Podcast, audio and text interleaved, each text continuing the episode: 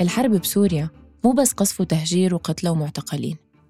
في أدوات بتلجأ للسلطة القائمة لتضيف صبغة قانونية على انتهاكاتها. بحكم القانون تتصادر الممتلكات. أصدر الرئيس بشار الأسد اليوم القانون رقم 19 للعام 2012 الخاص بمكافحة الإرهاب. ويتضمن القانون تعريفا بالعمل الإرهابي والمنظمة الإرهابية وتمويل الإرهاب وعقوبات العمل الإرهابي أو الترويج. أهلا ومرحبا بكم مشاهدينا الكرام في هذه الندوة حول القانون رقم 10 للنائب العام المختص أو لمن يفوضه أن يأمر بتجميد الأموال المنقولة وغير المنقولة لكل من يرتكب إحدى الجرائم المتعلقة بتمويل الأعمال الإرهابية. من بداية الثورة أصدرت الدولة السورية تشريعات بتمكنها من الاستيلاء على ممتلكات وأموال المواطنين ومعاقبة المعارضين لنظام الأسد. هيك بتتحول القوانين لسلاح حرب. مو بإيد عسكر النظام على الأرض وإنما بإيد رجال السياسة والقانون اللي بنشوفهم ببدلاتهم الرسمية عم يعلنوا هالقوانين من مجلس الشعب وبيروجوا من استديوهات التلفزيونات والإذاعات.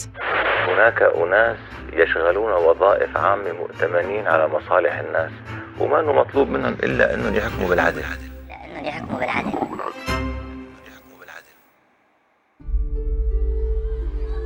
في لعبة بتذكرها كنا نلعبها ونحن صغار. نسأل بعض شو هو الشيء الوحيد اللي منختار ناخده معنا لو صارت كارثة أجبرتنا نهرب من بيوتنا؟ منا اللي كانوا عاطفيين قالوا صورة عائلية أو مصحف واللي منا عمليين قالوا مصاري أو تليفون. كبرنا وصارت اللعبة حقيقة. وصار واضح إنه في أشياء ما كانت تخطر على بالنا مهم ناخدها معانا ونحن هربانين. مثل الأوراق الثبوتية اللي لولاها ممكن نفقد أمل الرجوع. بهذا البودكاست منوثق أثر الحرب طوال عشر سنوات على ممتلكات ملايين السوريين. ومنسمعهم عم يحاكونا من الشتات عن كيف انتزع النظام الروح والحجر والزرع. وهل يمكن لورقة ملكية إن تدينا وترجعهم؟ معكم كريستينا كغدو. رح رافقكم ببودكاست أرض الديار من إنتاج صوت وسوريا على طول.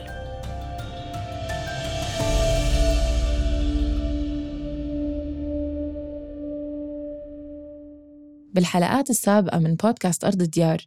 سمعنا نماذج لكيف بيستولي النظام على بيوت المهجرين وأراضيهم بصورة اعتباطية ومخالفة حتى لقانون النظام نفسه.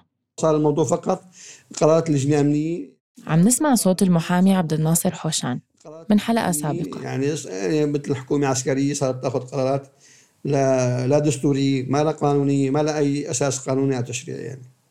عبد الناصر كان بيشرح لنا عن استحالة لجوء المواطنين للقانون بحالة قرارات الاستيلاء الصادرة عن اللجان الأمنية.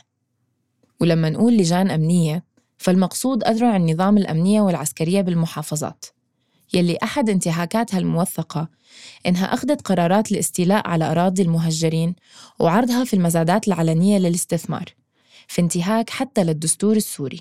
قرار قرار اللجنة الأمنية يعني غير قابل لا للطعن ولا للتبليغ ولا لأي إجراءات قانونية معروفة يعني. سلطة أمر واقع يعني عطلت الدستور عطلت القانون عطلت كل الأعراف العرف القانوني يعني. ما في شيء اسمه قانون حتى يقول لك إنه في تبليغ وكذا خلال حديثه كان عبد الناصر عم يميز بين قرارات اللجان الأمنية والقوانين اللي سنها النظام خلال السنوات الماضية رغم أنه النتيجة واحدة هاي القوانين اللي إذا تنفذت رح تتنفذ أقل شيء في مناطق سيطرة النظام اللي بتوصل اليوم لحوالي 63% من مساحة سوريا واللي تهجر منها ملايين السوريين والسوريات وتركوا وراهم كل شيء تقريباً.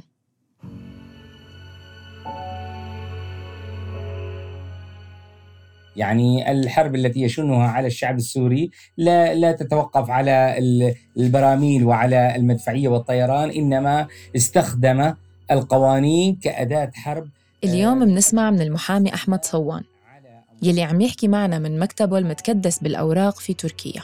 أنا محامي آه، أعمل آه، حاليا في مجال الدراسات القانونية منذ خمس سنوات ومهتم في القضية العقارية تحديدا. خلال الحديث صوان عم يرتب أوراق بإيده. فيها ملخص لقوانين ومراسيم أصدرها نظام الأسد. رح نمرق معه على سلسلة من هالتشريعات اللي إما سلبت مواطنين سوريين ممتلكاتهم وأموالهم أو بتهدد بسلبها. قلنا من قبل إنه القوانين عادة بتبين معقدة لما نسمع عنها. بهاي الحلقة حنحاول نبسط لكم إياها لأنه مهم كتير نفهمها وندرك خطورتها. خلونا نبلش من القانون رقم 19 لعام 2012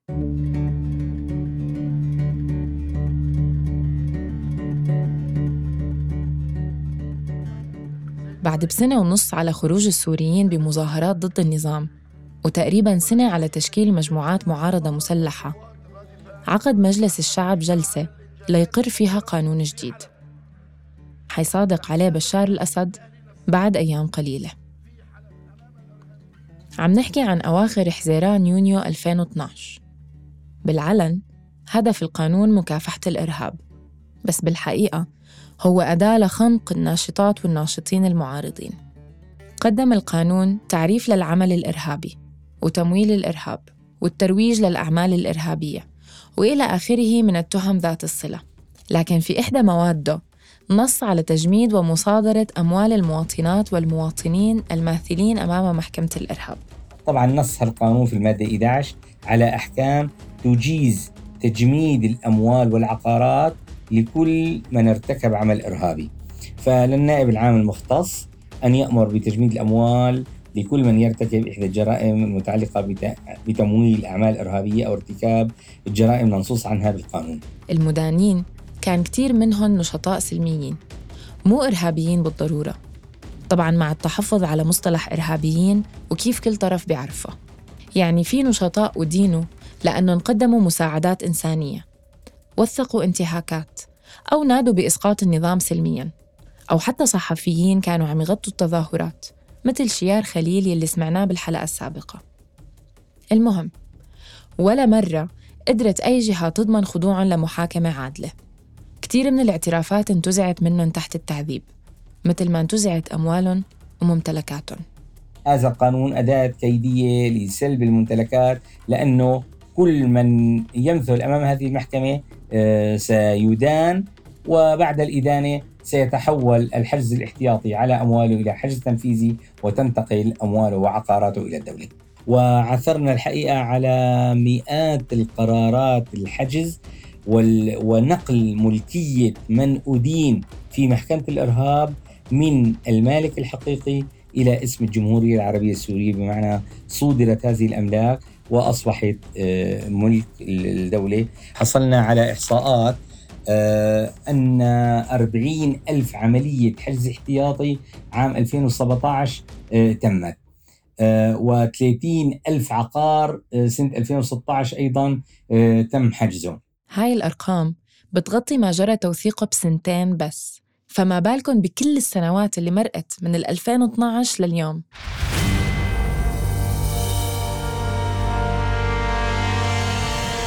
بنفس السنة طلع المرسوم الرئاسي رقم 63 اللي خول الأجهزة الأمنية الاستيلاء على أموال المتهمين بجرائم بتمس أمن الدولة حسب وصف النظام.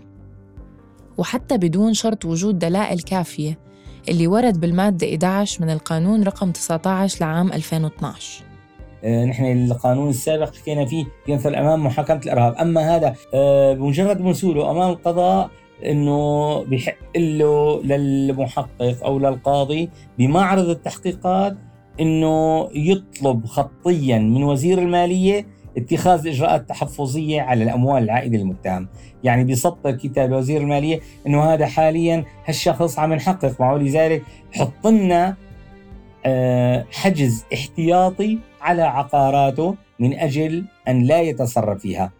الحجز ما توقف عند أموال المتهم، صار أداة عقاب جماعي لأسرته حسب ما وصفته منظمة Human Rights Watch اللي وثقت بدورها حالات منع أقارب متهمين من التصرف بسياراتهم وبيوتهم ومتاجرهم.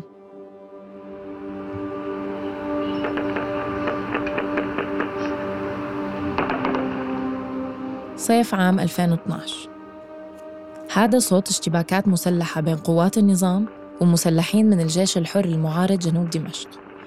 في منطقة بساتين الرازي تحديداً. المسلحين استهدفوا مقر مجلس رئاسة الوزراء بوقتها بال RPG.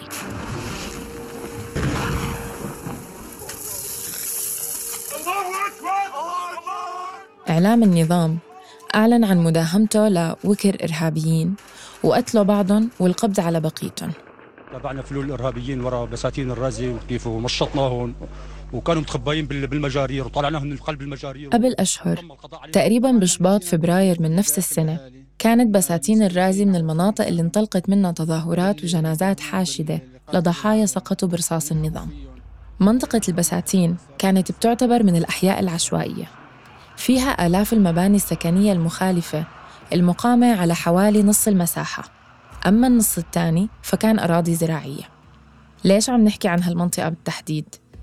لأنه بعد شهر واحد من الاشتباك المسلح اللي حكينا عنه من شوي بيطلع المرسوم التشريعي رقم 66 لعام 2012 والقاضي بإنشاء منطقتين تنظيميتين جديدتين بجنوب محافظة دمشق على أنقاض العشوائيات وما حولها من بعد هدمها آه، برر النظام طرد السكان وهدم المناطق من أجل تطويرها والقضاء على العشوائيات مع أن الأسباب الخفية هي معاقبة المناطق المعارضة لنظامه وتجريد أصحابها من ملكياتهم. آه، طبعا أعلن النظام نيته البدء بمشروعين واسعين بالمناطق المدمرة والمحددة بموجب هالمرسوم المشروع الأول هو مدينة ماروتا اللي خصصت له مساحة 200 هكتار. آه، تقع بالحي اللي كان يسمى بساتين الرازي. تم الترويج الإعلامي بأنه المشروع سيكون نقطة انطلاق الإعمار الحديث للعاصمة دمشق. من وقتها عم ينحكى عن مشروع ماروتا سيتي. بأبراجه ومنشآته السياحية والتجارية المعاصرة. وماروتا بالمناسبة كلمة سريانية معناتها السيادة.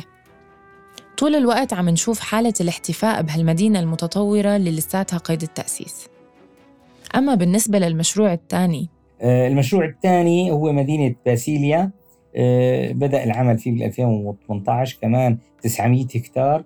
بدها تكتسح أحياء كاملة. في المزة وكفرسوسة و آه، والقدم ودارية وباسيليا كمان كلمة سريانية معناتها الجنة. ما بيفصل بينها وبين ماروتا غير طريق سريع معروف بجسر المتحلق الجنوبي. أكد إعلام النظام أنه محافظة دمشق بتنفذ آه، هالمدينتين بالشراكة مع شركات رجال أعمال سوريين. آه، طبعا باشر النظام بهالمشاريع دون وجود أفق واضح لتعويض المالكين الفقراء بهالمناطق ودون أنه يعمل لهم مساكن بديلة. كل ما حصل عليه البعض هو ملكية أسهم شائعة قليلة لا تكفي لتملك جزء من شقة سكنية. آه، مصير حقوق مالكين العقارات المستملكة بموجب هالمرسوم 66 يعني بعد ما تملكت الدولة العقارات وهدمتها ووعدت الشاغلين بالسكن البديل على أن يتم بناء السكن خلال أربع سنوات إلا أنه الحكومة بعد ست سنوات من هالوعد أصدرت القانون 10 وعدلت المدة وجعلتها أربع سنوات من تاريخ الإخلاء وليس من تاريخ إصدار مرسوم. المهلة طالت وأصحاب الحقوق لسه عم يستنوا.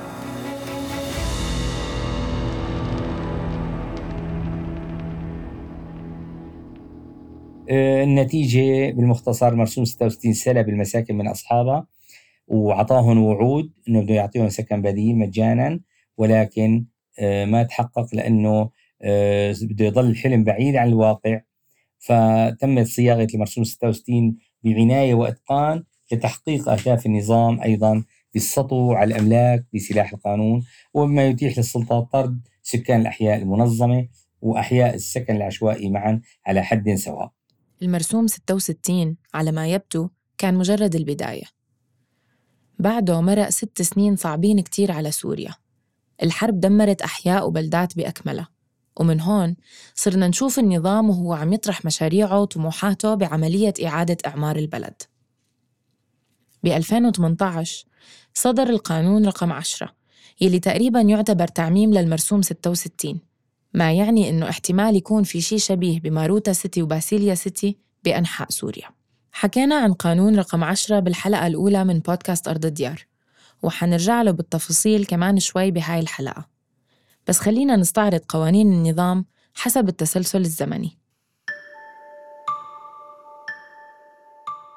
بال 2016 أعلن عن المرسوم التشريعي رقم 12 يلي بنص على إعداد نسخة رقمية عن الصحيفة العقارية.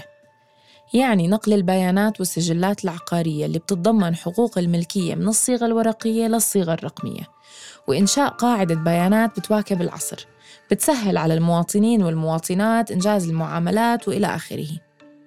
اليوم في مئات الموظفين بالمحافظات السورية اللي بيسيطر عليها النظام قاعدين ورا شاشات الكمبيوتر وعم يدخلوا بيانات العقارات. هلأ مشان النظام يمنح المالكين حق الاعتراض على البيانات المرقمنة في حال كانت غير دقيقة بيعلن أسماء أصحاب الملكية وأرقام عقاراتهم بالدوائر الحكومية ذات العلاقة. كيف؟ عن طريق طباعة البيانات المرقمنة مرة تانية على الورق. وهيك بيكون مع أصحاب الملكية أو أقاربهم من الدرجة الأولى أو الثانية أو الثالثة أو الرابعة أربع شهور بس للاعتراض. رغم هيك المحامي صوان بيقول إنه في مآخذ وثغرات مربكة بالتفاصيل. يعني غير مفهوم الهدف منه ولم ينشر المشرع الأسباب الموجبة لهالمرسوم ما وضح الغاية منه. يعني إيش معنات هالألعوبة المحيرة؟ إنه ننشئ نسخة ورقية مأخوذة عن نسخة رقمية مأخوذة أصلا عن نسخة ورقية أصلية من دفاتر السجلات المعمول بها منذ 96 سنة. طبعا آه، كثير من المراقبين شافوا أنه هالمرسوم هذا يستهدف فئة معينة من المالكين الذين تم تهجيرهم من المناطق المعارضة. من التخوفات المطروحة كمان. صعوبة عمل توكيل للأقارب داخل سوريا لمتابعة حقوق الملكية. أي وكالة صعب اعتمادها من دون المرور على الأجهزة الأمنية اللي بدها تسائل وتستجوب الوكيل المحتمل قبل كل شيء وكله مشان شو؟ مشان صاحب الملكية يثبت ملكيته المثبتة أصلاً على السجلات الورقية واللي ممكن تتعرض للتلاعب عند رقمنتها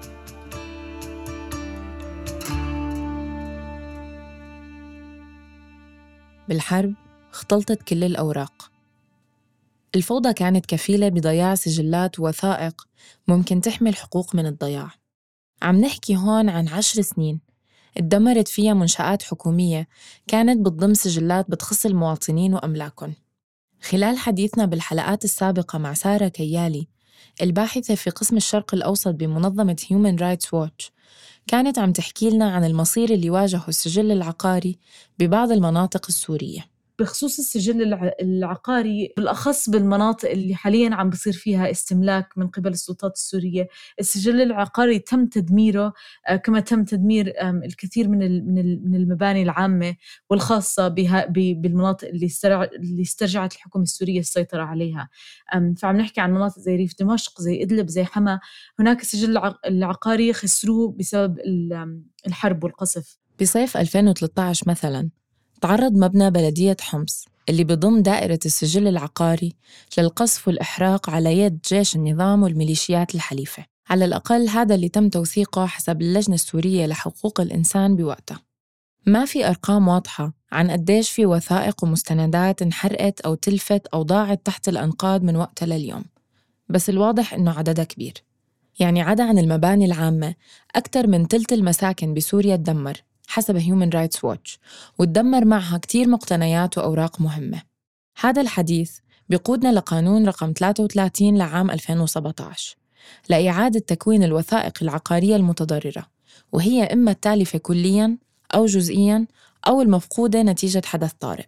هذا القانون 33 آه، يعطي مديرية المصالح العقارية حق القيام بمجموعة إجراءات تنتهي بإصدار بديل للوثيقة العقارية المفقودة أو المتضررة. صرح المدير العام للمصالح العقارية بأنه هذا القانون آه، من أهم القوانين بمرحلة إعادة الإعمار لأنه بيحدد نوازم وآليات إعادة تكوين الصحائف العقارية المتضررة أو المفقودة. مثل القوانين اللي قبله الخوف من هذا القانون هو التلاعب بالوثائق العقارية على حساب حقوق المهجرين أو المختفين قسرا وحقوق أسرهم. يعني بيقول ممكن هو أتلف مثلا السجل العقاري بحمص قال هدول السجلات انتلفت فأنا بحق لي لاعيد تكوين الوثيقة العقارية وممكن أن يحدث سجلات عقارية جديدة. يضع العقار رقم كذا كان يملكه فلان يصبح اسم آخر يملكه لأنه هو يعلن أسماء الوثائق العقارية أسماء المالكين الجدد وبيعلق هالجداول هذا في بهو المصالح العقارية وفي بهو المحافظة ويترك مهلة شهر أو شهرين للاعتراض عليها وإذا لم يأتي المالك الحقيقي المالك الحقيقي المالكين الحقيقيين صاروا مشردين في أصقاع الدنيا. ما ممكن اللاجئ الموجود حاليا في أوروبا أو في تركيا يجي على بهو مديرية المصالح العقارية ويرى اسمه أو يرى أن العقار لم يعد مسجل باسمه. المراقبين السوريين والدوليين من الحقوقيين والمعارضين لنظام الأسد بيرتكزوا بنقد لسلسلة هالقوانين على فكرة واحدة إنه ما في ثقة بنظام ديكتاتوري قتل وهجر ودمر بلد بدها سنين طويلة لتوقف على رجليها من جديد. نظام تسبب بشتات الملايين. اللي ما بنعرف كيف ممكن يرجعوا وإمتى. سارة كيالي كانت عم تحكي لنا إنه دائما المشكلة سببها عدم شفافية النظام السوري بكل شيء عم يشرعه وينفذه. أوضح مثال على هذا الطرح هو قانون رقم 10 لعام 2018 القانون الأكثر خطورة وتهديد بضياع الحقوق حسب المراقبين. بظن المشكلة من ناحية كيفية تطبيق القانون رقم 10 هو اولا عدم وجود آه، الشفافية بخصوص بخصوص طرق تطبيقه من قبل الحكومة السورية.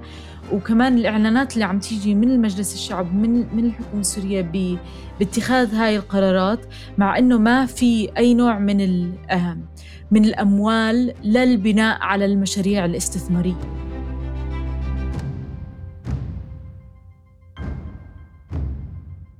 هلأ صار لازم ندخل بتفاصيل قانون رقم 10 اللي بيعتبر تعميم للمرسوم التشريعي رقم 66 سنة 2012 نفسه اللي استحدث ماروتا سيتي وباسيليا سيتي. بعد الحديث عن مشاريع إعادة الإعمار شاف النظام السوري ضرورة بتعميم تجربة هالمدينتين اللي لسه ما شافوا الضوء. القانون بيعطي الصلاحية للبلدية أو المحافظة إنها تستحدث منطقة تنظيمية ضمن مخططها العام بتستند فيها على معايير ودراسات جدوى اقتصادية. القانون ما بيجبر أي بلدية أو محافظة على الموضوع وإنما بيعطيها خيار قانوني لإعادة إعمار أجزاء معينة داخل مخططها.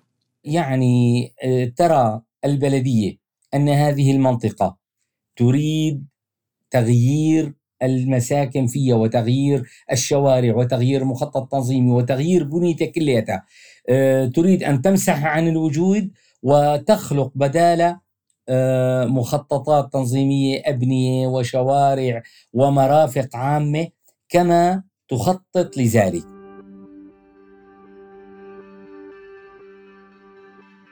بالوقت اللي أعلن فيه عن القانون رقم 10 كان النظام السوري عم يختم واحدة من أكبر حملات التهجير بمنطقة دمشق وريفها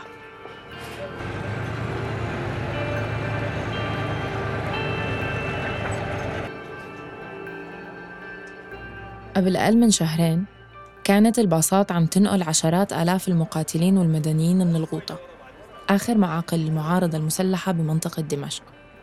بعد حصار طويل وقاسي فرضوا النظام لمدة خمس سنين. التهجير كان نتيجة لاتفاق بين الفصائل والنظام عبر الوسيط الروسي. بناء عليه بيسلموا المسلحين مناطق سيطرتهم بدمشق وبيتوجهوا مع أسرن وآلاف من المدنيين اللي رفضوا خيار التسوية مع النظام لمناطق سيطرة المعارضة في شمال غرب سوريا. هالشيء هذا يعني بيوحي إنه في سوء نية من النظام عندما أصدر هذا القانون في هذا التوقيت الغير المناسب مما يثير الريبة لأنه معظم المواطنين المعنيين اللي بتأثر عقاراتهم بأحكامه غير موجودين في سوريا من أجل أن يقوموا بالإجراءات القانونية التي يفرضها عليهم.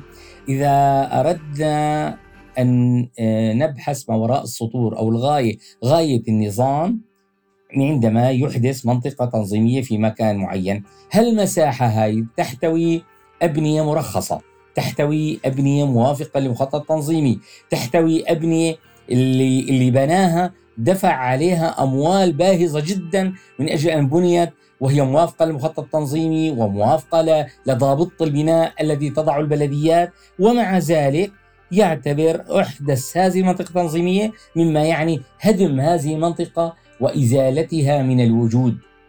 بعدد هائل من الأبنية ستدمر آه، هنا يبدأ الحديث عن ما هي المخاطر التي يتعرض لها المالكون عندما تحدث منطقة تنظيمية في المنطقة التي تقع فيها مساكن. آه، طبعا الأثر المباشر لهذا القانون هذا على المنطقة اللي بده يطبق عليها هو النزع الجبري للملكية. يعني أول شيء جميع المساكن التي تقع في هذه المنطقة أصبحت ملكية للبلدية ووضع جميع المالكين والعقارات في حالة شيوع إجباري. حالة شيوع يعني أخطر شيء في مجال العقارات أن تكون الملكية شائعة. شو يعني ملكية شائعة؟ يعني ملكية مشتركة وبحالتنا هون بتعني كمان إنه ما عاد حدا بيملك شيء عيني الملكية بتتقسم على أصحاب الحقوق على شكل أسهم بقيمة نسبة ملكيتهم القديمة على أمل إنه يتعوضوا بعدين بمسكن جديد داخل المخطط التنظيمي المفترض ومو بالضرورة بنفس الحيز اللي كانوا ساكنين فيه.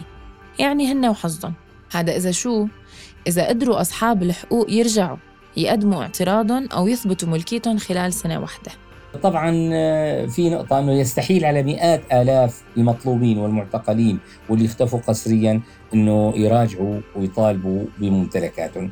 آه، سن مثل القوانين التنظيمية تتطلب أولا حالة أمن واستقرار ليتاح للجميع فرصة الاعتراض وإثبات حقوقهم وظروف سوريا الحالية بعتقد تجعل من المستحيل تحقق ذلك.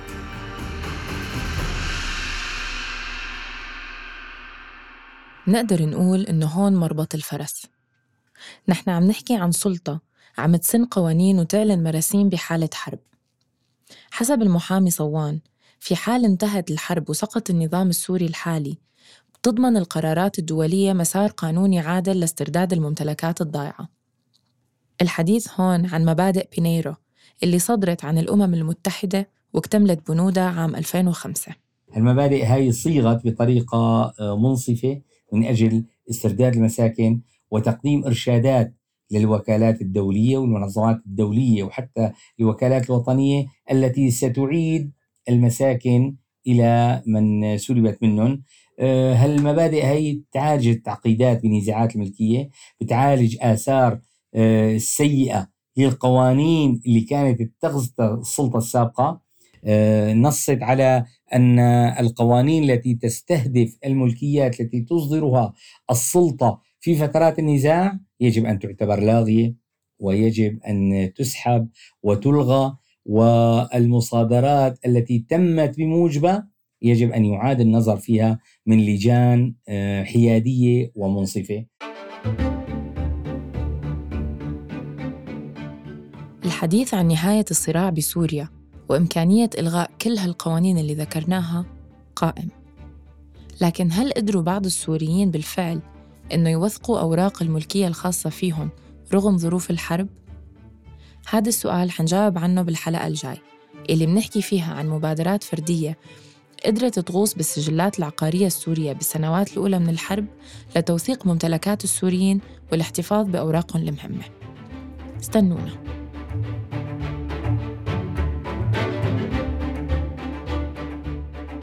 هاي الحلقة من تقديم كريستينا كغدو كتابة محمود الخواجة إعداد وتحرير عزة جرجس. بحث روان نخلة. من الهندسة الصوتية تيسير قباني ومن النشر والترويج مرام النبالي وبيان حبيب.